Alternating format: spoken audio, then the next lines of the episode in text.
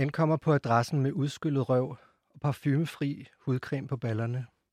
Jeg parkerer bilen, og mens jeg går over til hans husnummer, bipper en sms ind. Er du på vej? Jeg er så liderlig. Jeg er her nu. Okay, jeg lægger mig klar. Du går bare ind. Døren i hans opgang står åben. Der er nogen, der flytter ind. De smiler venligt og hilser. Jeg skynder mig op på anden sal og finder hans dør, der står på klem. Det er for vildt, det her. Jeg træder ind. Kun et par sterinlys oplyser lejligheden. Han ligger nøgen på en dyne på stuegulvet. Han har rimmingstolen over ansigtet. Smid tøjet og sæt dig, visker han. Jeg flår mit tøj af, mens jeg kigger over på den hjemmelavede stol. Det toiletsæde, der er styltet op med fire små ben og tæppet fast. Sæt dig, kommanderer han. Med stiv pik skynder jeg mig over. Jeg sætter mig forsigtigt på sædet og mærker hans næse, der trykker op mellem mine baller. Hans varme tunge, der kører rundt på mit mellemkød. Han er pissefræk. Han har også stiv pik, kan jeg se, i stearinlysets skær. Jeg bukker mig frem efter den, men han holder mig fast med sine hænder, borer sin tunge op i mig. Åh, stønner jeg og hjælper til, hiver ud i mine baller, så han kan komme så langt op som muligt. Fuck, det er lækkert det her. Bare blive serviceret på den måde. Du er god til det. Han brummer et eller andet. Stemmen lyder forkert, og jeg kigger ned af ham. Han ser heller ikke ud, som jeg havde forestillet mig. Hans lov er blegfede. Hans mave er alt for stor. Mine øjne glider over hans brede bryst, og jeg får øje på et forsøllet firkløver. Jeg rejser mig hurtigt, og et par lyseblå øjne stiger op gennem toiletsædet. David? råber jeg. David skubber rimmingstolen væk og sætter sig op. Hvad fanden laver du her? Ja, det spørger jeg også om. Jeg bor her. Jamen, hvor helvede er ham lydmanden? Jeg troede, du var lydmanden, siger David. Han rejser sig og går over til vinduet, stadig med stiv pik under sin tykke mave, kigger ud og skriver på sin mobil. Skal du også mødes med ham, spørger jeg. Min mobil bipper. Hvor er du, står der. Er det dig, jeg skriver til, siger David. Hvor har du mit nummer fra? For fanden, han gav mig en Kim Leine-bog med sit telefonnummer. Nej, siger David, jeg gav ham min Kim Leine-bog med mit telefonnummer. Har han bare givet den videre til dig? Jeg trækker opgivende på skuldrene. David sætter sig ned på gulvet igen og dækker sig til med dynen. Han jagter min krop. Nå, men skal vi fortsætte, spørger jeg. Jeg er vild med din tunge. Nej, du, vi stopper her. Der er også en mandag. Skid fucking mandag. Jeg går helt tæt på ham, og han får min halvstive pik i ansigtet. Han læner sig lidt væk. Jeg tager fat om hans hoved og stiller mig over skravs på ham, og mærker hans tunge igen, og begynder at onanere. Men så stopper han pludselig og mumler, min Kim Leine-bog med på mandag. Det er min bog.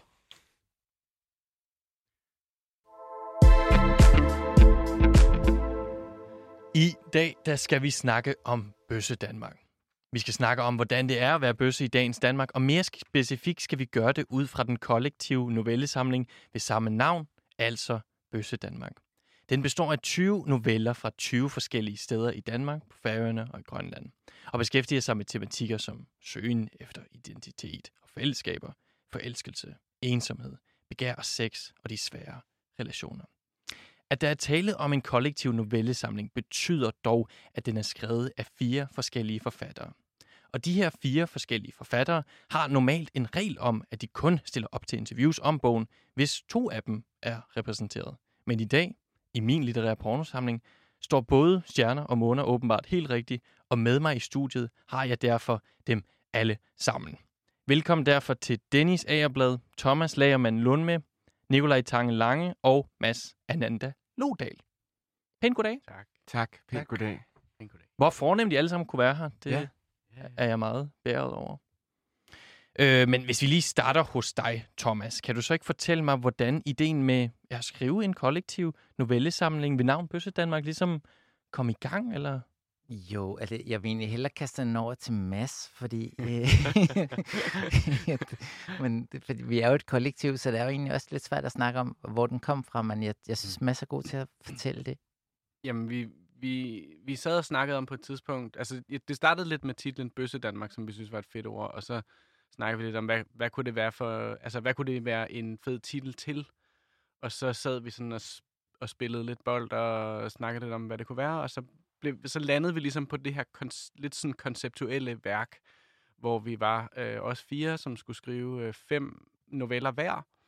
Øh, og de skal så ligesom på en eller anden måde sådan, øh, passe ind i det her koncept, hvor de alle sammen har en jeg-fortæller, som er bøsse, og de skulle skrive sit nutid, og de skulle så foregå, og det er så det, der også er meget vigtigt, de skulle foregå et bestemt geografisk sted i Danmark.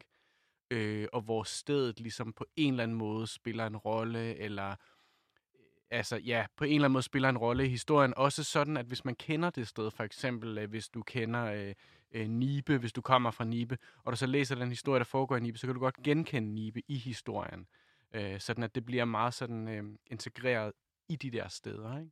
Så det var sådan konceptet. Hvorfor ja. lige fra forskellige steder i Danmark?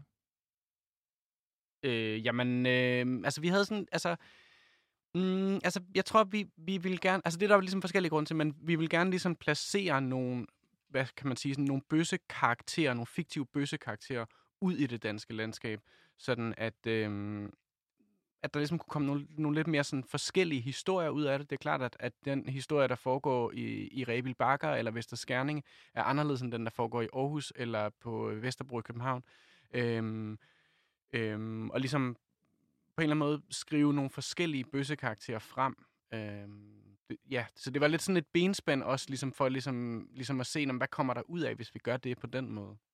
Helt, det har også lidt at gøre med det der med, at, at bøssehistorier har det tit med at blive sådan nogle, nogle storbyhistorier.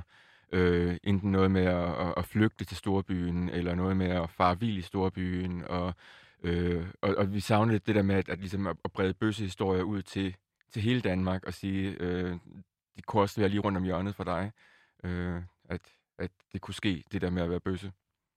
Øh. Og så handler den jo også lidt om, synes jeg, altså, nu snakker vi om, det hedder Bøsse Danmark, men der er jo også nogle af teksterne, der handler om nogen, der måske ikke selv har defineret sig selv som bøsser endnu, eller ikke mm-hmm. ved, de er bøsser, og nogen, der måske ved, de er det, men ikke er så glade for, at de er det. Og, og jeg synes, det er meget rigtigt, det som Nikolaj siger, det handler rigtig meget om, at at få et lidt mere nuanceret blik på det der med at være bøsse, at det ikke bare er noget, man render rundt på Vesterbro, nede på Istergade og er. Det er altså også noget, man er i Rolskov, og, og man måske også har alle mulige andre jobs. Altså jeg tænker også, der, der kan hurtigt blive sådan noget, så har vi sådan nogle bøsser, der skriver bøger, og dem er der sikkert masser af, og det er der. Det er ikke alle, der, der måske... kan leve af at være bøsse, nej. nej. nej, men der er også en, der er dyrepasser, og en, der går en tur på stranden med en cheferhund. Og, altså det, der, der, det, er, det er alle mulige, og alle mulige aldre, alle mulige generationer. Og det der, synes også, der var ret vigtigt, da vi skrev teksterne frem, det er faktisk det alle, som er i jeg-form. Ja, hvad var tanken måde, bag det? Jamen, det er jo en, det er jo en helt vildt dejlig katalysator for, at alle kan være. Øh, at det, det giver så meget empati, synes jeg. Ikke? Altså, man, man kan alle sammen forestille sig, at vi er ham. Ja, det er jo nok det, vi er. På den måde bliver det bogen, synes jeg, et rigtig dejligt spejl af at være i den her verden på godt og ondt, fordi jeg synes heller ikke, vi har lavet et rosenrødt billede, der handler om I og Nu er det så nemt, at vi skriver 2022. Jeg synes stadig, der er rigtig mange kampe, der er rigtig mange ting, der er rigtig svære stadigvæk. Øh, der er jo undersøgelser lige nu, der er fremme, der stadig viser, at danskerne, altså danske mænd synes stadigvæk generelt, det er rigtig ulækkert, når de hører om mænd, der har sex med andre mænd. Så på den måde øh, er vi jo, altså, er sådan en bog jo stadig vigtig. Dennis, øh, Bøsse Danmark er så vidt jeg kan læse din debut som skønlitterær forfatter. Hvad var din grund til at være med i det her projekt? Øh, jamen, mig og Mads havde øh, en skrivegruppe sammen, og øh, mødtes jævnligt og læste tekst op for hinanden. Og så, øh, så havde Mads den her idé, øh, som han vendte med mig, og øh, jeg blev bare mega inspireret med det samme, og meget hurtigt havde jeg øh, nogle historier klar. Så hvad så med jer, der ikke var med i skrivegruppen? Hvad var jeres motivation? du var med i skrivegruppen, så, øh, ja, jeg var med. så det er et spørgsmål, der ikke gælder dig. Det ved jeg ikke. Øhm, altså, jeg, jeg synes bare det, altså som jeg sagde før, jeg synes det, det er en vild vigtig bog, og jeg blev rigtig glad for, ja. at da, da Mads skrev til mig i sin tid og spurgte, hey, er det noget, du har lyst til også at være med i? At, Øh, og også faktisk, fordi det nuancerer billedet af at være bøsse. Altså, fordi jeg synes, de der stereotype fremstillinger, som Nikolaj også lige var inde på, øh, har der været rigtig mange af. Og, og det er jo også, fordi man skriver ud for, hvor det er, man også selv er vokset op, og hvad det er, man selv har med sig i bagagen. Og jeg synes bare, det, er rigtig, det, det var rigtig skægt for mig at skrive. Jeg kender godt Dennis fra, fra way back, og hører Dennis' historie, der kommer et helt andet sted fra end, end mit sted. Ikke? Jeg voksede op ude på Amager, Dennis kommer fra Færøerne. Så på den måde, så, så, så er det jo på meget mangfoldigt billede allerede der, ikke? Øh, Og det synes jeg bare er vigtigt, og det er jo også i virkeligheden, kan man sige, vi har lavet en platform, der hedder Bøsse Danmark, som vi forhåbentligvis håber, at andre kan bruge og tage til sig, og så kunne det være dejligt, der kom en, en Bøsse Danmark 2, eller en Jeg, Bøsse jeg blev faktisk 3, ringet op som- af en så- øh, lesbisk kvinde, som sagde, at hun ville meget gerne øh, kuratere øh, Læbe Danmark. Mm. Mm. Men problemet var bare, at øhm, øh, læpperne havde ikke taget ordet læbe til sig lige så godt, som bøsserne Nej. havde taget bøsse til sig. Så der var, hvis hun lavede en læbe Danmark, var der ingen, der ville skrive til den bog. og så, øhm, så Mhm. snakkede vi frem og tilbage om, hvad hun så kunne kalde den i stedet for. Og det var bare sjovt, hvordan Ja. ja. de... Øhm, Men jeg synes også nemlig, at det, var, at det, at det har været et fedt projekt. Det, det har været et vildt sjovt projekt at Ja. lave. Ja. Og det har været meget sådan, og jeg har følt mig meget sådan... Altså, man kan sige meget om nogle af de andre seksuelle og kønslige minoriteter, men, men noget, der er... Altså, bøsser er efterhånden noget mere repræsenteret i kulturen, end vi var for 10, 20, 30 år siden. Og det giver jo også en kæmpe frihed til, at sådan et projekt som Bøsse Danmark, det behøver ikke at være repræsentativt. Altså, og det er det ikke, og det, det foregiver det heller ikke at være. Altså, det er 20 historier skrevet af fire forfattere, øh, men det, er ikke, det repræsenterer ikke alle de bøsser, man kan være i Danmark. Øh, og det skal det heller ikke gøre. Og som, som der også bliver sagt, ikke? Altså, det, altså, det jo, står jo totalt frit for at lave en Bøsse Danmark 2, og det håber jeg virkelig, der er nogen, der gør, om de så kalder den Bøsse Danmark 2, eller kalder den et eller andet andet, men men det har været, det synes jeg har været virkelig, øh, det har været virkelig frisættende, og, øhm, og ja, jeg ved ikke, altså for mig har motivationen virkelig meget været at lave noget, der var sjovt, altså at det skulle være sjovt at lave det, og det skulle også være sjovt at læse det, og sådan. Ja. der Hvilket nogen, der har spurgt, øh, hvorfor, har, hvorfor er der ikke en, en øh, historie om øh, priden i... Øh, hvorfor der, der er flere forskellige Ja. historier, som hvorfor Mm. er det ikke med, hvorfor er det ikke med? Jamen, det kunne, kunne også have været med, men altså, der er jo 100 historier, der også kunne have været med, ikke? Ja. Så vi har jo bare valgt fem historier, vi synes mm. passede. Og så er det jo også sjovt, altså for det meste, når man er forfatter, så sidder man jo bare på sin fladrøv alene, altid og skriver en masse ting frem, og snakker måske med sin redaktør om det i ny og næ, og, og altså, det er et meget ensomt erhverv, så på den måde er det bare også, altså vi har insisteret på at kalde den en kollektiv novellesamling, fordi vi har gjort det her sammen, og så har vi også givet feedback på hinandens tekster, ja. og så på den måde har det været sådan lidt en basisgruppe, og det har egentlig været rigtig rart Ja. på en god Ja, måde. det har været mega fedt. Ja, vi øh, kunne undgå at have basisgruppe. Altså, Ja. ja. vi, vi kunne godt lade være at sidde og strikke og sådan noget, men vi kunne snakke sammen i stedet. Helt sikkert. Må jeg lige høre i forhold til det her med, at er det rigtigt, at I har sådan en lille regel om, at man skal være to for at kunne snakke om den her novelle? Ja, minimum mindst to. to. Mindst to. Ja. Hvor er, hvad er tanken bag det? Det er for, at det ikke skal virke som om, at øh, det er den ene forfatter, der har Ja. skrevet det hele. Altså, Ja. Så man kan føle, øh, at det netop er en kollektiv samling. Ikke? Jeg vil gerne væk fra det der med, nogen kom, nogle gange kaldte det sådan en antologi, og det er sådan, det ord, det vil vi helst ikke øh, have et klistret på. Det for en antologi, det tænker jeg, det er sådan et eller andet, hvor øh, en redaktør eller et forlag har fået en eller anden fix idé, og så inviterer man folk til at Ja. bidrage til noget, som er ens projekt, der kommer fra ovenaf, og der vil vi gerne sige, nej, det er et kollektivt projekt, og derfor vil vi også gerne udtale os kollektivt. Og det kan vist ikke altid være, at vi alle sammen kan være alle fire, men øh, i hvert fald aldrig bare en, der går ud og snakker alene på Ja, det af her de andre. radioprogram, det er så virkelig, øh, altså det er virkelig guld, ikke? Altså, det er ikke alle, der får lov at få os alle sammen ind. Nej. Og få lov at høre det radioprogram. Jeg er meget taknemmelig også. Ja. Altså, fire forfattere har skrevet den bog, som de altid selv har manglet. Sådan lyder forledets præsentation af bogen. Og kan I ikke tænke jer at sætte nogle ord på, hvad der ligesom menes med det? Hvad er det, man har manglet? Hvad er det, I har manglet? Altså jeg kan sige, at øh, jeg er vokset op på fagerne, og der øh, troede jeg, at jeg var den eneste bøsse i landet, indtil jeg fandt ud af, at der faktisk var en, som var bøssen. øhm, og så senere fandt jeg ud af, at der faktisk var et lille bøssemiljø i København, men det var meget, meget lille og meget hemmeligt. Men øhm, når jeg boede ude i en lille bygd, og troede, jeg var den eneste, altså, og jeg gik ned i biblioteket, og det eneste, jeg kunne finde bøger om, det var om kroppens anatomi. Så, så kunne jeg sidde og onanere til sådan en, en tegning af, af kroppens blod over hele kroppen, og fornemme en, en nøgen person der. Ikke? så hvis jeg havde set den bog og kunne læse den øh, som teenager, så havde jeg jo været et helt andet sted i dag. Taget nogle helt andre valg, sikkert med studie, og hvor jeg havde måske ikke rejst til Danmark, men måske rejst til, det ved jeg ikke, øh, Sverige. Eller det ved jeg ikke. Bare, jeg tror, jeg havde, havde gjort noget andet, end hvad jeg gjorde. Altså, som, jeg tænker, som Thomas siger, så er, der, så er der selvfølgelig stadig masser af ting, og undersøgelserne viser igen og igen, og det er stadig svært at være bøsse og sådan noget der. Men samtidig så er der jo også sket sindssygt meget siden, øhm, Altså, vi er jo ikke specielt gamle, men vi er jo alle sammen gamle nok til at kunne huske, at bøsse virkelig var noget, man spyttede på. Altså, Mm. mm. virkelig hæftigt. Altså, øhm, og, og øh, Og man var helt vildt vanvittigt begejstret, hvis der sådan i Ricky Lake klokken 3 om eftermiddagen var et eller andet program, hvor der var noget om homoseksuelle. Selv uanset hvor nedladende ja. Og hvor nedgørende det var, så er det bare sådan, der er nogen, der, altså, der, der, der er nogen i fjernsynet, der er ligesom mig. Ej, kan- var det vildt. Ja. Jeg kan huske, da jeg voksede op, der samlede jeg på bøssevidigheder.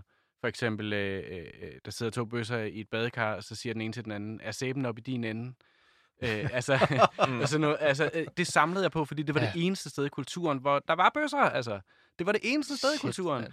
Øh, og, og, og det er jo... Og, du ved, og det er det ikke mere. Altså, det er anderledes, som vi snakkede om lige før. Ikke? Altså, det, øh, der er stadig masser, der kan blive bedre, men, men det er fandme anderledes nu, trods alt. Altså, jeg Øhm, får stadigvæk sådan nogle sms'er af venner, der skriver øh, TV2 nu, eller det det er? Ja. det er, øh, det er 3 nu, ja, og sådan noget. Og så er det sådan nogle øh, 60-årige øh, bøsser, der øh, øh, siger et eller andet program om en eller anden, der er homoseksuel. så. Nå, okay, han gør stadigvæk det der.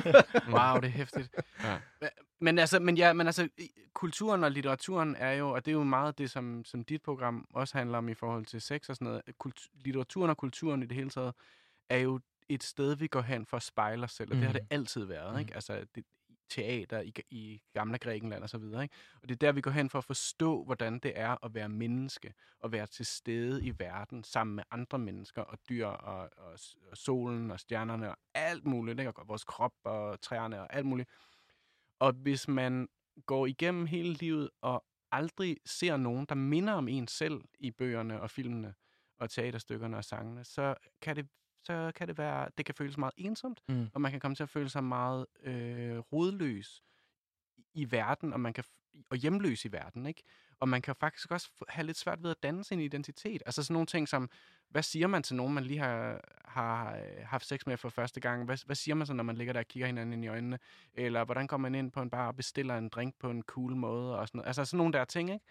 Øhm, så, så på den måde er, jeg ved ikke, om jeg vil sige lige denne her bog er den, Mm. jeg har manglet, men, men bøger som den, som man kan spejle sig i, som man kan, som man kan se sig selv i. Det er vel også noget med, at man får igen de her mange, mangfoldige historier. Altså, det er ikke nødvendigvis skal være et enkelt Mm. øh, bestemt konklusion på, sådan er bøsselivet i Danmark, men at kunne netop... Altså, jeg tænker bare, at konceptet med en øh, kollektiv novellesamling, hvor man virkelig får spredt øh, det ud, hvad det kan betyde et eller andet sted, det, det må også give god mening i den øh, forstand. Mm. Men I snakker også om, at det kunne, I håber på, at det ligesom kunne øge accepten af homoseksuelle. Altså, hvor er det, I mener, at det mangler det i Danmark?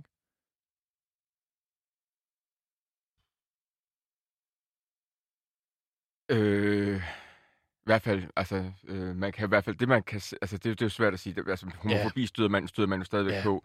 Øh, det sted, man i hvert fald kan se det, det er, at øh, altså, LGBT Danmark lavede jo for øh, sidste år eller forrige år den her undersøgelse omkring trivsel i folkeskolen. Ja.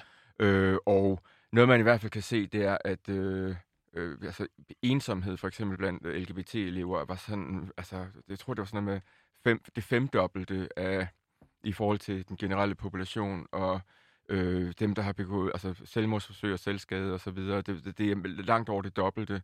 Øhm, så på den måde er der i hvert fald en- sådan en, en enorm sådan isolation, og også at man kan se, der, øhm, der de fleste ved allerede i den alder, at de er øh, homoseksuelle eller transkønne eller så videre, men de, det er langt de færreste, der øhm, kommer ud med det, kommer, der, der når at springe ud på det tidspunkt. Så folk går enormt mm, længe rundt med den her sådan, øh, isolation, og, Mm. og føler sig udenfor, og er bange for at blive accepteret. Øh, og de fleste bliver, jo- øh, bliver jo fint accepteret, når de springer ud, øh, så, så der er jo også en, en, en- stor grad af sådan det her internaliserede ja. frygt for, øh, for, for, for øh, reaktioner, som ikke nødvendigvis er altid funderet. Øh, Helt bestemt.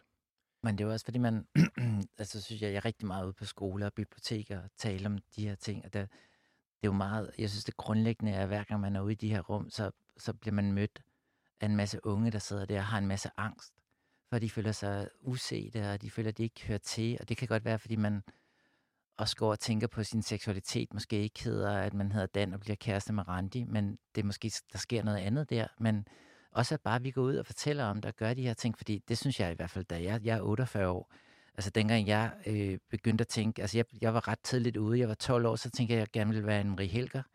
Fordi jeg, jeg kunne godt lide at klemme mig ud, og jeg tænkte, det var hun rigtig god til. Hun boede ikke så langt fra, hvor jeg er vokset op. Og jeg synes altså, hun gik på gaden i noget rigtig flot tøj. Jeg tænkte, det ville jeg også gerne. Og jeg kan huske, hun var så sej på den der måde, hvis folk råbte efter hende, øh, jeg tror du, det er faste lavn i dag, så kan jeg bare huske, så vendte hun sig om, så sagde hun bare til folk, nej, det kan jeg med godt se på dig, du ikke tror, det er. Fordi det bare var lav på steg yber alles, ikke? Øh, og, og, og jeg kan bare huske, så når man, men, altså, så når man alligevel også stod deroppe på biblioteket i Amagercenteret og sagde, at jeg vil gerne læse noget om at være bøsse, og jeg var også meget optaget af, fordi man kunne heller ikke google noget eller finde ud af noget på den der måde. Jeg tænkte også bare, hvordan har man sex og sådan mm. noget? Hvordan er det, det foregår? Og skal man forberede noget, eller hvad skal man gøre? Og, Øh, og, og så blev man sendt ned i sådan en mærkelig støvet afdeling, hvor dengang var det jo stadigvæk sådan, enten hed det bare, du, nu dør du af AIDS, hvis du springer ud, så det skulle du ligesom regne med, eller så bliver du i hvert fald, får du et stort alkoholmisbrug, og din morfar slår hånden, hånden af dig, og, og, og dengang hed det jo også stadigvæk helt forfærdeligt trist, altså i midt-80'erne hed det jo stadigvæk bøsse, lesbisk, øh, transseksuel, som det hed på det tidspunkt, og pædofile. I nogle af de der opslagsbøger var det stadig det samme. Altså, så kunne man læse 96 sider om at være heteroseksuel og, og primært få børn, fordi det var også meget det, det handlede ja. om. Det var ligesom, man bollede bare for at afle noget. Ja. Der var ikke rigtig der lyst længere, eller det ved jeg så ikke, om det nogensinde har været lige på den konto, men det, det må I lærer ja, men det var ekstremt sådan, sådan sørgeligt og trist, og jeg, jeg er også vokset op med, at altså, at der var, øh, altså, altså jeg, jeg, jeg havde en lang periode, jeg, jeg synes, jeg gik til mange flere begravelser, end jeg egentlig gik til fester, fordi jeg begyndte at gå meget i bøssehuset ude på Christiania, og, og AIDS var jo virkelig voldsomt der, og der ingen vidste, man, hvordan man kurerede det, og nu har vi lige haft det her corona, og, og det er ikke fordi, det, har, det mindede mig bare lidt en lille smule om den der måde med, at nogen blev udskammet, og nogen holdt ude, og man troede, man smittede. Og jeg var til nogle børnefødselsdage, kan jeg også huske, hvor at nogen smed det glas ud, jeg havde rørt ved, fordi de tænkte, hvad sker der? Og, altså, der var jeg måske gået lidt vildere eller videre med det der Anne-Marie Helger så jeg var blevet meget falsk i Boy George. Ja. Og han var jo også sådan en mand, der var rigtig god til at gå i dametøj, og og, og var på MTV, og var jo sådan en, øh, at man kunne også få, mar- øh, man kunne få, få, få klistermærker med, man kunne sætte på sin marsvinbur, kan jeg huske, sådan noget, ikke? så han var sådan en, en, en god rollemodel, men der var jo ikke særlig mange af dem, og så den, man måske så, der var den mest sådan, så den, den, den største af dem alle sammen, det var ham, der hed Stephen Carrington i Dollars, og det var jo ligesom, det var kun i første sæson, han egentlig var åben. Så, så Blake, hans far, han lagde ham big time ned og sagde, du kommer ikke til at arve noget her, hvis du er åben. Og så gik han jo ind i, sådan, som, i et liv som, som skabsbøsse. Og det er der jo rigtig mange amerikanere, der er vokset op med. Det er den oplevelse, der er at være bøsse måske. Ikke? Øhm, det er noget skamfuldt og noget underligt og noget mærkeligt. Og, så på den måde synes jeg også, og det har det egentlig altid handlet om for mig, når jeg har skrevet det. også handler rigtig meget om at lægge alle de der fejl ud, man ja. også gør for at finde ud af, hey, du er egentlig, altså det er helt fint alt det, du gør. Du er lidt ligesom alle de andre, fordi i bund og grund er vi jo nok meget ens, når det kommer til stykket. Men det er også alle de der fejl, der gør os til mennesker, når man tror, at altså man skal have, det kan jeg huske nogle af de der første gange, også man gik i Ørstedsparken og skulle have sex, og så Altså i dag ved man lidt, når man går i den park, at der er nogle forskellige steder, man skal stå i forhold til, hvad for noget sex man vil have. Det vidste jeg altså ikke lige. Så jeg gik op til rutsjebanerne, og så var det bare to mænd. Jeg tænkte, ej, det skal det ikke gøre så ondt. Men øh, altså, så finder man ud af bagefter, man kan bare gå over til broen, og så møder man en eller anden fra Lønby, der godt gider kysse lidt inden i hvert fald, ikke? men, det er, det er helt sådan nogle, for mig, det her. men, det, det er jo sådan nogle ting, man lige sådan skal igennem, og det synes jeg egentlig også bare er rigtig vigtigt at stå og snakke om, fordi det kan godt være, man kan google og finde ud af alt muligt i dag, men man skal også rigtig meget ned på gaden og lave de der fejl og brøler og komme til at gå hjem med en lydmand, der ikke er en lydmand, eller en, der læser Kim Leine, eller ikke. Altså, det... ja, klart. ham, der, ham der Steven Carrington, øh, han udgav en single, øh, da han var færdig med at spille i Dollars. Ja, og, øh, og alle mine venner vidste, at han havde udgivet den her single. Ja. Og det viser bare, at de alle sammen havde set den der scene med, hvor han bliver slået ned af sin far. Ja. Og, så simpelthen, at det var bare sådan en eller anden øh, sæbeopera, så har alle bare set det. Ja, helt sikkert. Vi øh, skal i midlertid videre, og vi skal snakke om ja, det sexede i den her bog, altså hvorfor og hvordan den ligesom centrerer sig også om sex. Og det gør vi ved først og fremmest at høre noget fra en novelle, der hedder Et værelse med udsigt, Frederiksberg. Og det er dig, Mads, mm. der læser den op. Ja. Du, får lige, du bliver lige spillet ind. Good man. Da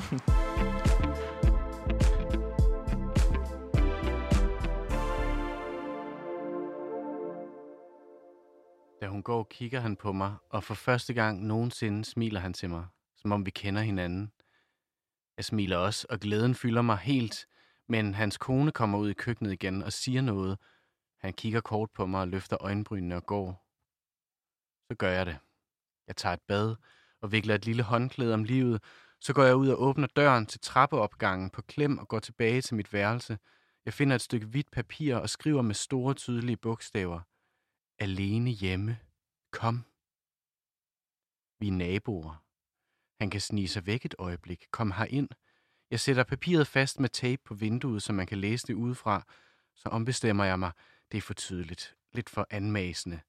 Jeg lægger det på skrivebordet. Men der vil han ikke kunne se det. Jeg ser rundt i værelset. Så lægger jeg mig på maven på sengen med det lille håndklæde hen over numsen og lægger papiret lige ved siden af og venter. Jeg ligger og venter, og der går lang tid. Liderligheden forsvinder og kommer tilbage flere gange. Så sker det. Jeg har næsten givet op, men så hører jeg døren ud til opgangen blive åbnet. Den knirker lidt, og så er der skridt i entréen gennem lejligheden. Så er han i køkkenet, kan jeg høre. Han roder rundt med noget derude. Så bliver dørhåndtaget ind til mit kammer trykket ned. Døren bliver åbnet ganske let, og han visker et eller andet. Hvad? visker jeg. Luk øjnene. Hvorfor? Det er lækkert på den måde. Jeg siger ikke noget. Er de lukkede? spørger han. Jeg lukker øjnene og siger, at de er lukkede. Du må ikke åbne dem. Jeg lover. Døren bliver åbnet helt, og der er skridt herinde. Jeg hører ham helt tæt på min seng. Lyden af hans tøj. Forestiller mig det igen. Pikken med blodårene, der vælter ud af gylpen. Min egen pik er hård som keramik, som er ligger oven på en majskolbe. Lyde helt tæt ved mit ansigt. Jeg kan dufte den nu. Holder øjnene lukkede og åbner munden og lader han stikke den derind. Den nye smag, den nye duft. Forhuden er blød som en dyr dessert. Han trækker den ud igen, og lidt efter mærker jeg madrassen give efter på hver side af min lår, og håndklædet bliver fjernet. Han gør mig klar, og hans krop er så tung, da han lægger sig oven på mig, og jeg føler mig så tryg og fuldkommen, da han trænger ind i mig. Som et rigtigt menneske. Det bliver ved og ved, med al hans vægt på min krop i lang tid. Så hører jeg skridt i entréen igen. Jeg bliver pludselig meget bevidst om, hvor jeg er, og hvem jeg bor sammen med, og hvad jeg laver.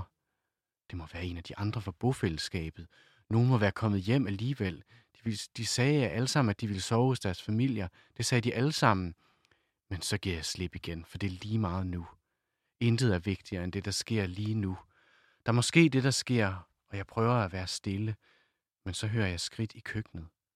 Og så inde på mit kammer. Og jeg kan ikke holde mit løfte mere. Jeg bliver nødt til at åbne øjnene.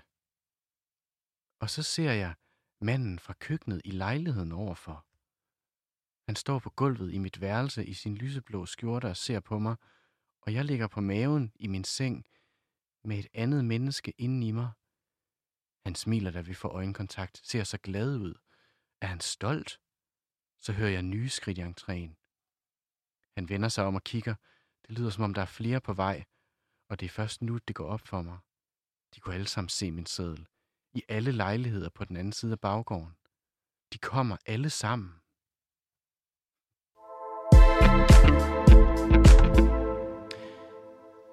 Slutningen af novellen Et værelse med udsigt, skrevet af Mads. Tak for oplæsningen.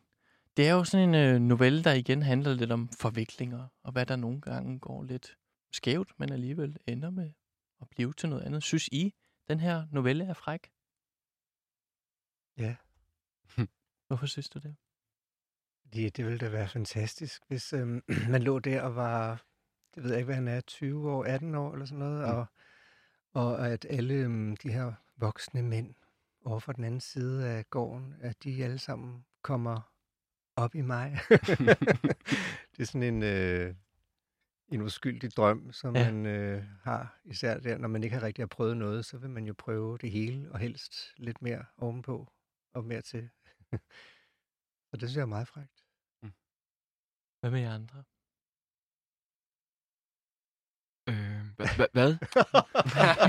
Jamen, jeg har det også lidt på den der måde.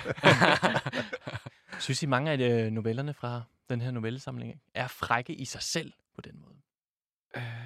Mm. Altså, det er jo, øh, det er jo hvad er frægt? Altså, det, Ja, det, det det, det, er jo, øh, det er jo ikke porno eller Nej. erotika på den måde. Altså, vi har snakket om det der med, øh, det var, da, mm, da vi sådan var i gang med redigeringen med, med forlaget, fik en redaktør indover, øh, og de øh, øh, første gang ligesom sagde, ja, det handler jo enormt meget om sex. Der var sådan en modstand hos os, hvor vi sådan, det handler jo ikke om sex, det handler om alt muligt andet. øhm, og der må vi jo indrømme efterhånden, at øh, der er efterhånden mange, der så har øh, læst den og øh, anmeldt den, skrevet om den osv., der har påpeget, at det handler enormt meget om sex. Men der er også det der spørgsmål, hvad vil det sige, at noget handler om noget? Altså man kan jo sige, man kan spørge øh, øh, den der H.C. Andersen med, med hønsene, øh, en fjerde, altså det, det er ganske vist om en fjerde, bliver til fem høns. Handler den om høns, eller handler den om mennesker? Og mm. det, den gør jo begge dele. Øh, og den handler både om, hvordan menneskers, menneskers adfærd, men den handler også om nogle, nogle høns. Og på den måde handler det her også om sex. De fleste af novellerne handler på en eller anden måde om sex. Men sex, det, det sjove og fede ved sex, når man skriver om det og bruger det i fiktion, er jo, at hvis man bare skal lave en flad sexscene, så er det røvkedeligt. Men sex er jo også, der foregår jo så utrolig meget, øh, når man har sex. Sådan usagt og, øh, og skjult og undertrykt og så videre, og meget af det kan handle om selvhad og ensomhed, og det kan handle om forelskelse, det kan handle om betalelse om andre, af andre mennesker, der har med alt muligt andet at gøre. Det kan være selvudslættende, det kan være en måde at finde og opdage sig selv på, at sætte sig selv fri. Det kan være så meget. Øh, ja. Så Det er jo sådan, vi ser historierne, ikke? Ja, Vi ser dem ikke som sexhistorier. Vi, og det gør jeg altså så også. vi var alle sammen helt... Jeg, jeg, jeg, jeg havde set, at der var sex. Det, var ikke, det kom ikke bag på mig, da de sagde det. Altså, det vil sige. men, men, men, jeg, men jeg synes også, altså, der er også, mange, der er også mange af dem, der ikke handler om sex. Der er også Mm. en, der handler om, om at, at være en del af et selvforsynende netværk på Lolland og, øh, og, og sådan noget. Altså, så, men, men også netop det der, jeg synes, det er meget, det er meget sjovt med de der høns. Ikke? Altså, bare fordi der står høne i en historie, så er det ikke sikkert, at den handler om høns. Mm. Og bare fordi der står pik og knippe, er det heller ikke sikkert, at det handler om sex. Altså, det, det, det, det, det kan jo godt være en måde at udtrykke alt muligt andet på. Øh, men, men altså, Men den handler jo stadigvæk også om høns. den handler også om høns, og, Ja. den, og Bøsse Danmark handler også om sex. Ja. ja, ja. ja. Men, Men det er altså, jo også det- bare fordi, det, undskyld, eller det er jo også bare fordi, når man skriver om sex, og vi skriver om sex på en eller anden måde, hvor vi også gør det til, det er en rigtig god måde faktisk at fortælle om personer på. Fordi Mm. altså, det er jo he- ikke nogen hemmelighed, at mænd er ikke særlig gode til at tale om så mange ting. og på den måde er sex jo bare et rigtig godt sted, et fysisk redskab som forfatter, man kan bruge til faktisk at vise, hvem der er personerne er, man skriver på. Fordi jeg synes faktisk, vi har skrevet rigtig mange steder om sex, hvor det ikke er så rar sex, og det ikke er... Øh, er nødvendigvis en god måde at bruge sex på, at man bruger det måske til at dominere, eller til at få magt, eller til at få det der øjeblik, hvor man selv føler, man har kontrol over en situation, eller et eller andet. Ikke? Og det, det, det, det, altså, det er i hvert fald også oftest det, jeg selv synes er spændende i litteratur, hvis man taler om sex og skriver om sex. Det er i virkeligheden, at, at det, det er en måde at vise nogle, nogle masker, der falder gradvist på, fordi det, det, der er dejligt ved at skrive om sex på den måde, er jo også, at det lige nogle gange har de der momenter af, at man taber sit ansigt, og faktisk bliver en, man ikke selv lige har styr på, hvem er. Mm. At man kommer ud på et, et sted, hvor man ikke lige kan bunde, og det er jo bare det, der er, altså, er pisse interessant, når man laver kunst, synes jeg, at, at man kommer derud, hvor det gør pisse ondt, og man ikke selv helt forstår det endnu. Jeg sidder lige med bogen her foran mig. Mine øjne fanger sætningen. Jeg siger, at man da for helvede ikke kan regne med, hvad folk siger, imens de har sex. øh, og det er jo ja, det, er det der, den, den, den utroværdige fortæller er nogle gange meget sjov på den måde. Der er øh, hvem er det nu, der har sagt det der med, at alting handler om sex, undtagen sex, det handler om magt? Ja, det, det er citat, jeg bare kører Ja. ja. hele tiden rundt, men jeg kan ikke huske, om der har sagt det. Eller, House of Cards, ej. Jamen, eller Freud, eller John Ja. Jovi, eller Oscar Bjørk. Wilde, eller... Bjørk, ja. ja. Men den handler jo også meget om mødet mellem øh, mennesker. Altså hver gang to mennesker mødes, så Mm. opstår der et eller andet, Mm. og, øhm, og, og når de øh, to andre mennesker mødes, så opstår der noget helt andet. Ikke? Og, og det er jo det, vi ligesom viser. Noget af det er sex, men noget af det er fløt, og noget er tanker og angst. Og, Noget af det er øh, det afsky, man føler ved forventningen om sex. Altså, der er også der, der- er flere af dem, der handler om det her med, at øh, der er det her, altså presset om, om, om forventningen om lyst til sex, som man egentlig ikke har lyst til, øh, gør, at man ikke kan være i, i den her rolle, man, man føler, man Mm. mm. er forventet at skulle indtage. Men der er ikke noget pligtsex, vel? Nej, der er ikke noget... Er der ikke det? Nej, det tror jeg heller ikke. Det sad jeg også lige og tænkte på, om der var. Det tror jeg ikke. Nej. Det, det har vi ikke skrevet om. Det må Nej. komme i Bøsse Danmark 2. Jamen, var det en bestemt tanke bag det? At det ikke skulle? Nej. Nej. Det er, vi, vi, altså, vi har jo Det har vi ingen kendskab til. Nej, det skal være altså, vi er meget gået sådan meget frit frem og sige, bare, du skal- du skal bare skrive fem historier hver. Det, vi havde Ja, ikke, ja, det ja, var ikke okay. aftalt, at det skulle være en sexhistorie. Du ser med fingrene oppe. Nej, nej, nej. Ah, nej, okay. Så bare, men, nej, ja, Okay. nej. Øh, der var Ja, ikke nogen ja, aftale ja. om, det, det skulle være en, en, en sexsamling. Det er ligesom, det er åbenbart, altså hvis man giver os frit slag, så er det med. åbenbart den retning, bolden triller. Altså. Ja. Jeg kom bare til at tænke på, at øh, man har ofte set i film om sådan nogle kvinder, der, var, der er ligesom øh, lavet som om... Bare ligger de, der. Ja, eller som har pligt sex, ikke? Mm. Fordi Ja. at det må jeg nok hellere gøre nu. Mm. Og hvor man bare... Øh, hvor jeg aldrig har... Heldigvis aldrig har oplevet det. Mm. Og, øh, Susanne Brygger, hun skriver i den der Fri os for kærligheden, at, hvad hedder det, alle, der knaller af pligt, de er voldtægtsoffre. Ja, det er godt nok. Ja. Altså, det, det, det er sjovt, når man sådan ser sådan gamle film nu her. Øh, jeg så øh, Mifunes sidste sang sammen med min kæreste her for nylig. Jeg husker den som en god og, og hyggelig, sjov, livsbekræftende Film. Den er så hæftig. Og så pludselig, øh, så ligger Iben Jejle der og bliver voldtaget af Anders V. Bertelsen. Og det sjove er, at det kunne jeg ikke huske. Og det, og Mm. det vilde er, at nok for 20 år siden, da vi så filmen, der var det nok ikke... Der, der, der tænkte vi bare, nå, så tvinger han hende lige til sex, selvom hun måske ikke rigtig lige har lyst. Men så løber de over marken bagefter, og han vælter hende om kul øh, med, med vold og magt, og så ruller de lidt rundt, og så er de blevet gode venner igen. Overstået. Uh, og det var sådan, han, han kiggede sådan på mig, hvad er det for en film, det her? Jeg var sådan lidt, og det, det må undskylde, det kunne jeg ikke... Det, det var en anden tid, som Men man det, så men må det, sige. Men det minder jo lidt om, om, om, om, om den, også, også det, det, vi snakker om før med, hvordan bøsser er blevet fremstillet tidligere i, i litteratur og film og sådan noget. Ikke? Altså, man kunne også lave en, der hedder Kvinde Danmark, ikke? Eller sådan, Mm. Altså, det, det, Ja. ja. der, der sker bare virkelig mange spændende ting, og sådan der lige for tiden med repræsentation, og det er bare... Kæft, hvor er det fucking fedt også at bare være en del af det, ikke? Og prøv at tænke, Mm. hvis vi Ja. ja. øh, ikke levede nu, men vi levede for 50 år siden. Eller, Uff. ja, altså, eller det er bare sådan... Det, det er sgu også... øh, Det er bare fedt at få lov at opleve, altså. Helt sikkert. Øh, vi skal have en, en ny novelle, Ja. og det er dig, Nikolaj, Ja. som skal læse højt fra Ultraviolence. Det bliver sådan lidt på fra bladet der. Ja, det gør det. Du dropper, dropper du et beat? Det gør jeg så, nemlig. Ja, du drop the beat.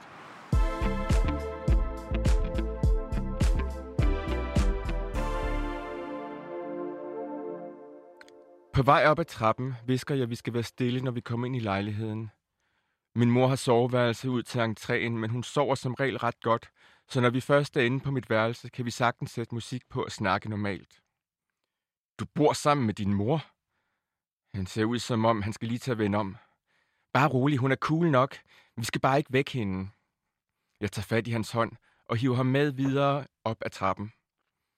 Inde på værelset spørger jeg, om han kan lide Lana Del Rey. Jeg kan meget godt lide Ultraviolence-pladen, siger han.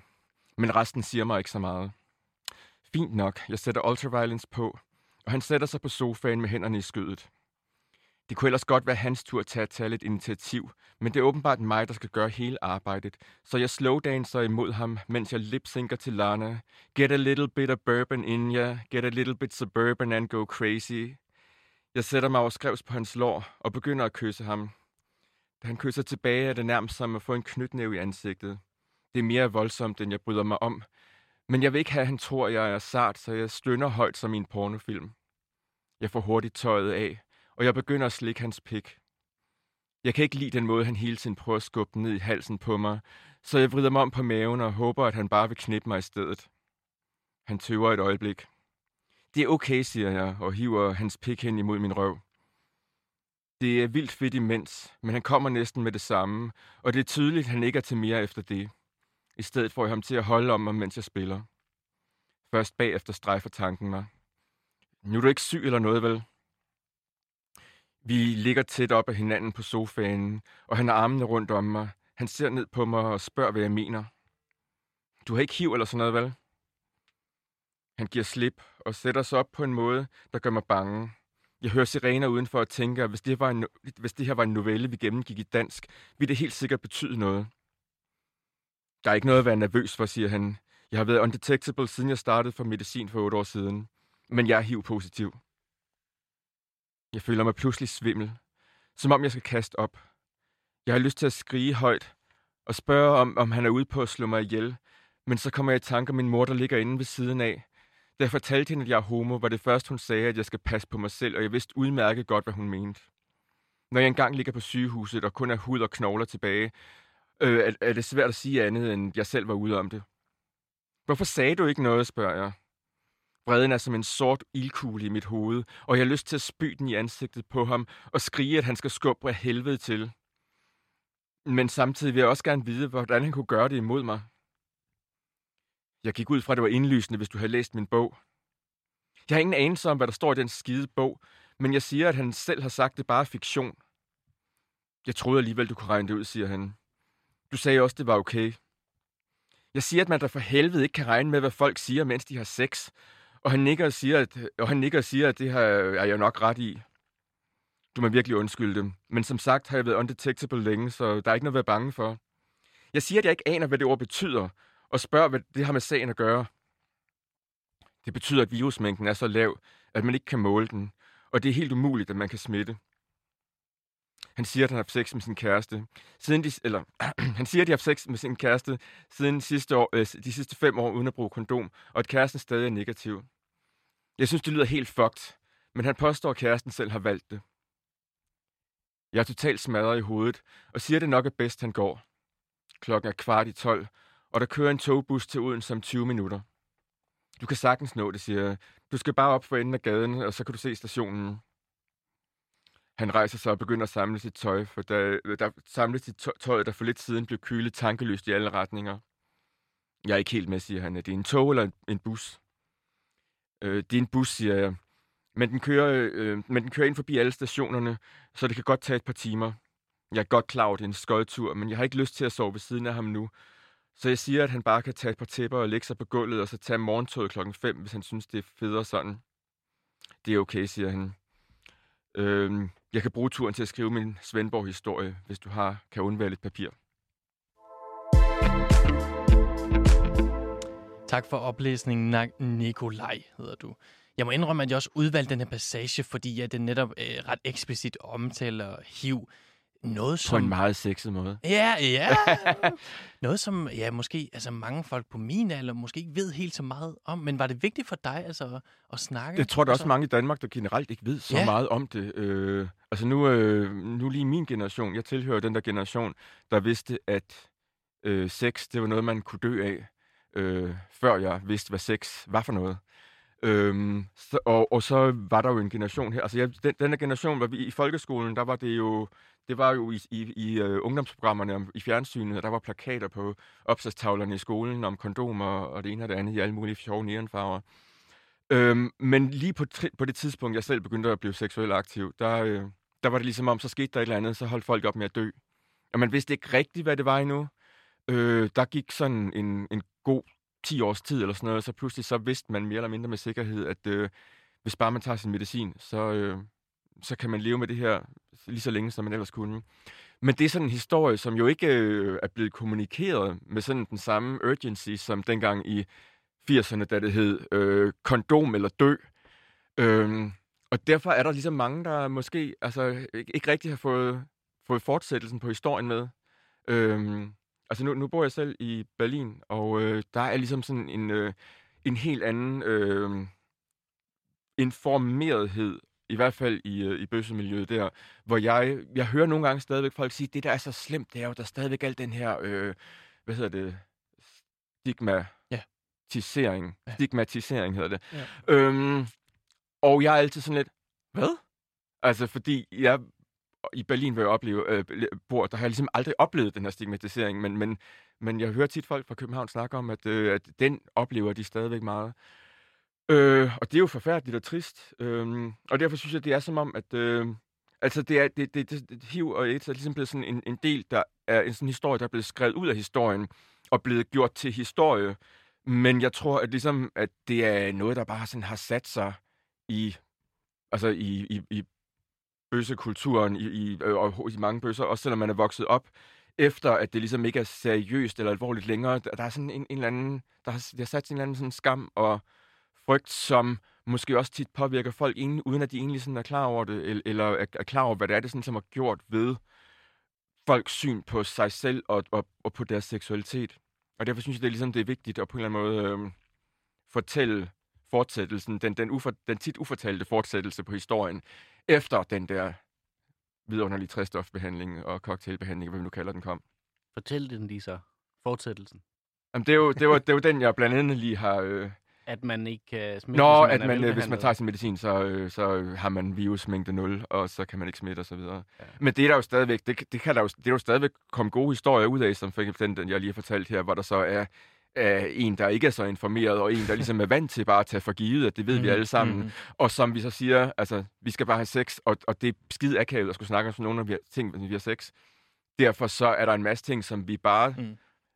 Synes, vi kan lade være usagte, og, og øh, ligesom øh, Så Bare- kæmpe bare- angst ud af det. bare tro, at, øh, at vi, vi ligesom tager for givet, at øh, vi er på samme side, i stedet for at ligesom skal prøve at, at sige nogle ting, der, der er fuldstændig vibe-killer øh, på det tidspunkt, når vi kommer ind ad døren. Øhm, men øh, men det, er jo, det er jo derfor, det netop er så spændende at skrive om sex, fordi det handler om de her en masse ting, som man, altså en masse drama, der ligesom er usagt, og pludselig, øh, ja, ligger under overfladen her også. Helt sikkert. Ja. Ude i Bøssehuset, øhm, der er der noget, der hedder det kønspolitiske Melodi Grand Prix hvert år. Og så var der et år en fyr, som øh, havde skrevet en sang, øh, jeg tror, den hed Alfabetet, øhm, og den handlede blandt andet om en HIV-positiv. Øhm, og den vandt førstepladsen. Og øhm, sikkert fordi, at det var en god sang. Men jeg tror også, at det var fordi, den handlede om, øhm, om det emne, og jeg tror, der var en masse, eller jeg hørte flere i publikum sige, at de synes, det var befriende, at, at ordet HIV blev nævnt, øhm, fordi at det bare var sådan et tabu-emne, og øh, at det blev øhm, nævnt i en- sådan en, en sjov og glad sang, der fik folk til at, at grine, og, øhm, og det var noget med, at øhm, øh, H'et ikke ville stå ved siden af I'et, øh, og du ved, sådan, nogle, sådan en leg med alfabetet, ikke? Og så var det sådan en sjov måde at komme ind på det emne på.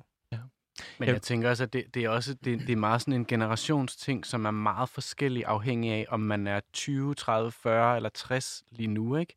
Og hvor, hvor øh, det, der er mig og Nicolaj, vi er lige gamle, og, og for, HIV betyder en ting for os. Mm. Øhm, og, og, og hvad hedder det? Øhm, men dem, der var... Altså, det, var, det er jo et kæmpe traume i vores, kan man sige, øh, folk, eller hvad man skal Altså, for bøsser er det jo er det, er det et kæmpe traume, som der ikke er blevet behandlet rigtigt endnu.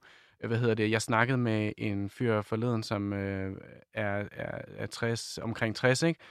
Og han fortalte, at han, han havde at 80 procent af hans venner døde, før han var 25, ikke? Prøv at forestille dig, prøv at forestille dig, at en af dine bedste venner dør. Prøv at forestille dig, 80% af dine bedste venner dør, før du er 25. Og han, han fortalte, da han fortalte det til mig, der havde han aldrig snakket med nogen om det før. Altså, han er 60, ikke? Og det har bare gjort så ondt. Det har været så voldsomt et traume for ham, at han kan slet ikke tage hul på det. Og der tror jeg virkelig, det er sådan, og det er jo ikke, kan man sige, det er i hvert fald ikke min opgave at tage hul på det der, eller på en eller anden måde, eller bearbejde det, fordi det ved jeg slet ikke noget om, og det kan jeg slet ikke leve med. Altså, det er jo et, det er et traume, der svarer til at, komme, at være flygtet fra krig, eller, eller, altså, det er jo noget, som er så hæftigt.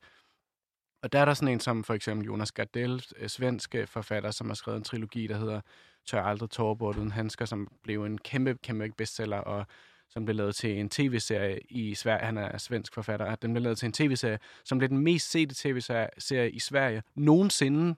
Altså blandt alle tv-serier nogensinde i Sverige. Øh, og den er virkelig, virkelig god. Den ligger på filmstriben. Ja, Ja, den er god reklame der. Altså, hvad hedder det? Men, men jeg tænker bare, at der er virkelig... Nu er vi kommet lidt på afstand historisk Mm. af den der krise, og jeg tænker, der er virkelig en... Øhm, der er virkelig en eller anden bearbejdning der, som, som, som stadig mangler at blive gjort, og som lige så stille er begyndt at ske. Mm. Jeg ved, der er også nogle forskere, der sidder og, og øh, forsker i det i, i akademia, og så er der ligesom en, en mere sådan æstetisk, kulturel, øh, litterær bearbejdning, der måske skal til at ske. Og det, det håber jeg bare, eller det, er- det er jeg spændt på at se. Hvordan, ja. Ja. Men det er jo det, der er så vigtigt ved for eksempel at lave sådan en bog som, som Bøsse Danmark. Det er jo, det er også en bog, der kommer til at stå der tilbage efter, til en eftertid. Altså, der kommer nogen måske om 20 år, der finder den her bog og læser den, ikke? Fordi det er jo det, vi alle sammen har siddet og efterlyst lidt. At dengang vi var unge, der kunne vi ikke finde de bøger på bibliotekerne. Nu er der nogen heldigvis, der er begyndt at skrive, plus at som, altså, Jonas Gardell er der, og Eta Sin, som også har, så kan man mene alt muligt om den serie, den har jeg også snakket meget om i, i jeres radioprogrammer allerede, men, men, Men, men altså, det er jo rigtig godt, at man bliver oplyst og ved noget, fordi der er også en masse unge, synes jeg. Nu, nu spurgte du selv om det der med Pride. Hvorfor er der ikke noget om Pride? Um, jeg synes, det, altså, i år fejrede Pride jo 50 års fødselsdag. Øh, og, og, og, og, og, der, og folk tager det bare for givet, at Pride'en altid har været der, mm. og glemmer lidt, mm. at det faktisk var 11 mænd i 71, der stod nede, der havde taget deres mors tøj på en dag og dansede, fordi de hele tiden, hver gang de dansede et sted offentligt, blev de anholdt, fordi det var forbudt. To mænd måtte ikke danse sammen i København. Og så var det derfor, de tog gaderne til sig og sagde, nu går vi ud på rådhuspladsen og gør det. Og det er faktisk de momenter, der skete i den kamp, der gør, at der står 300.000 nede på rådhuspladsen i dag og tager det for givet, at den kamp bare altid har været der, eller de tænker jo ikke engang, det er en kamp, de tænker, det er en fest. Og det er jo det, der er rigtig godt, at der hele tiden er, er, bliver oplyst, og man også hele tiden trækker tiden tilbage og siger, hey, hvad var det, der skete dengang? Mm. Fordi det kan vi lære af. Det er jo også det, der sker i dag med, med heldigvis med den her nye måde, vi debatterer køn på og snakker om køn på, at der, at der er alt muligt, der er muligt. Måske er der ikke kun en kvinde og en mand, måske er der alt muligt andet. Og det er jo det, der er interessant. Altså, altså også at se på om 20 år, og om 30 år, om 50 år, ikke? At det kunne være, så vi måske, altså det bedste af alle verdener ville måske være om 50 år, vi bare var mennesker. Vi er på de aller, aller sidste minutter her i min litterære pornosamling, hvor vi skal slutte af med at høre øh, en novelle, som Thomas har skrevet. Den, der hedder Hospitalsklonen. Men øh, før det sker, vil jeg bare sige mange tusind tak, fordi I var med i aften. Øh, det var virkelig fornemt. Jeg håber, I får en god aften. Selv tak. Og du tak. bliver lige spillet ind.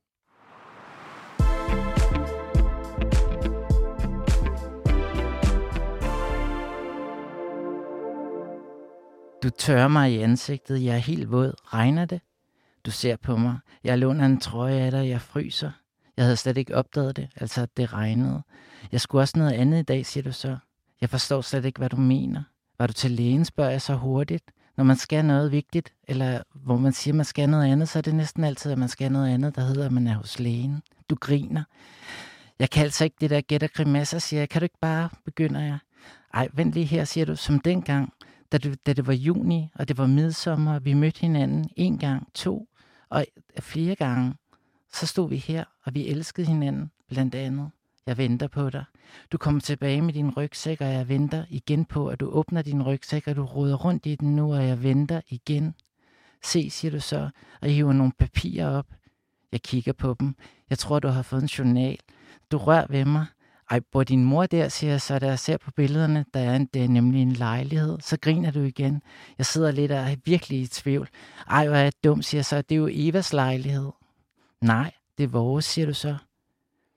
Da du har sagt det, får jeg angst. At den der lejlighed kunne blive vores, det havde jeg slet ikke tænkt på. Jeg begynder også at svede, og du siger det endda et par gange, fordi jeg ikke siger noget.